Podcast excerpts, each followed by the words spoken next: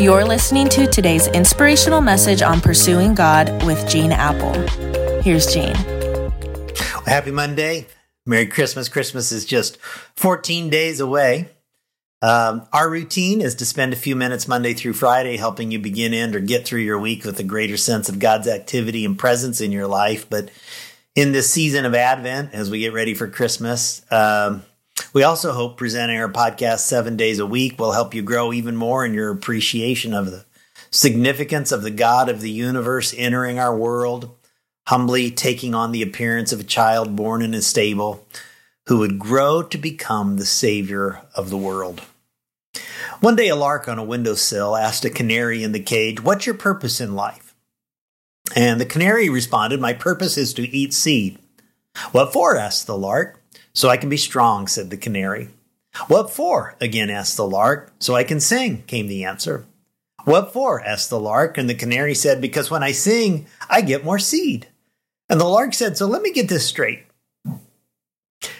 You eat in order to be strong, so you can sing, so you can get seed, so you can eat more.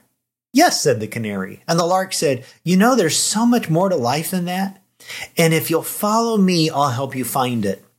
But you must leave your cage.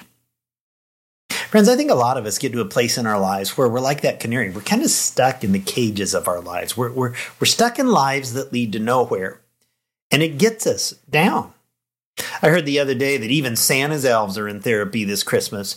They're suffering from low self esteem. when you're stuck in a bland, predictable, comfortable life that leads to nowhere, your self esteem slides because you feel like your life doesn't matter. And when you're not sure why you're here, not sure what your purpose is or, or where your life is headed, you can feel stuck in the cage of a meaningless life. A lot of you will be able to remember that great theologian, Forrest Gump. He gave us some great movie quotes like life is like a box of chocolates.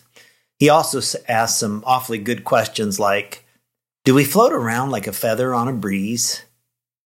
Or do we have a destiny? Do we just kind of float through life, blown here, blown there, doing this, doing that, haphazard? Or is there a God ordained, divinely planned, heaven directed roadmap for our lives? Friends, I believe God has a plan. I believe that one of the gifts from God lying under our Christmas tree is He gives us the gift of significance. We refer to it as purpose in life. The apostle Paul wrote in Ephesians 2:10, "We are God's handiwork, created in Christ Jesus to do works which God has prepared for us in advance to do."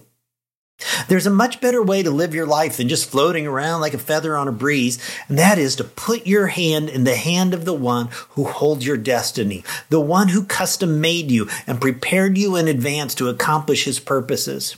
You discover meaning and purpose by taking God's hand and going on an adventure with Him, and by taking God's hand and letting Him set the course for you to accomplish his purposes with your one and only life.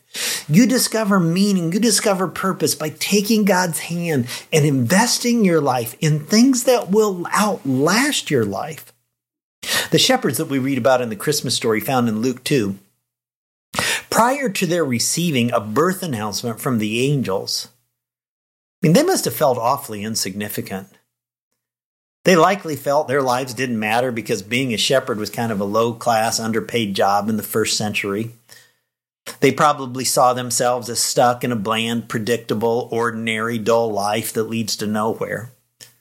But the birth of Jesus Christ changed all that and took these drifting, aimless, haphazard shepherds and transformed them into guys who made a difference with their lives for eternity. And I have the sense that that's probably what you want too. So, what I want to do in the coming days is to retrace with you the steps of these shepherds and how they found this incredible sense of purpose to their lives so that those of us who feel stuck in the cage of insignificance can break out and move into leading lives of significance. Now, we all know how the angel came to the shepherds and announced the good news of the birth of the Savior, Christ the Lord. The angel said, you will find a baby wrapped in strips of cloth and lying in a manger. Over the next few days, I want to unpack the shepherd's response in Luke 2:15. When the angels left them and returned into heaven, the shepherds said to one another, "Let's go to Bethlehem. Let's see this thing that has happened which the Lord has told us about." Until tomorrow, would you just prepare your hearts to kind of learn from the example of these shepherds? I mean, they pursued the Savior, Christ the Lord. And in the process, they discovered God's purpose. Will you pursue him this Christmas? Discover his purpose for you this season? God, I know many of us feel like life kind of can get into kind of same old, same old. Da dum da dum.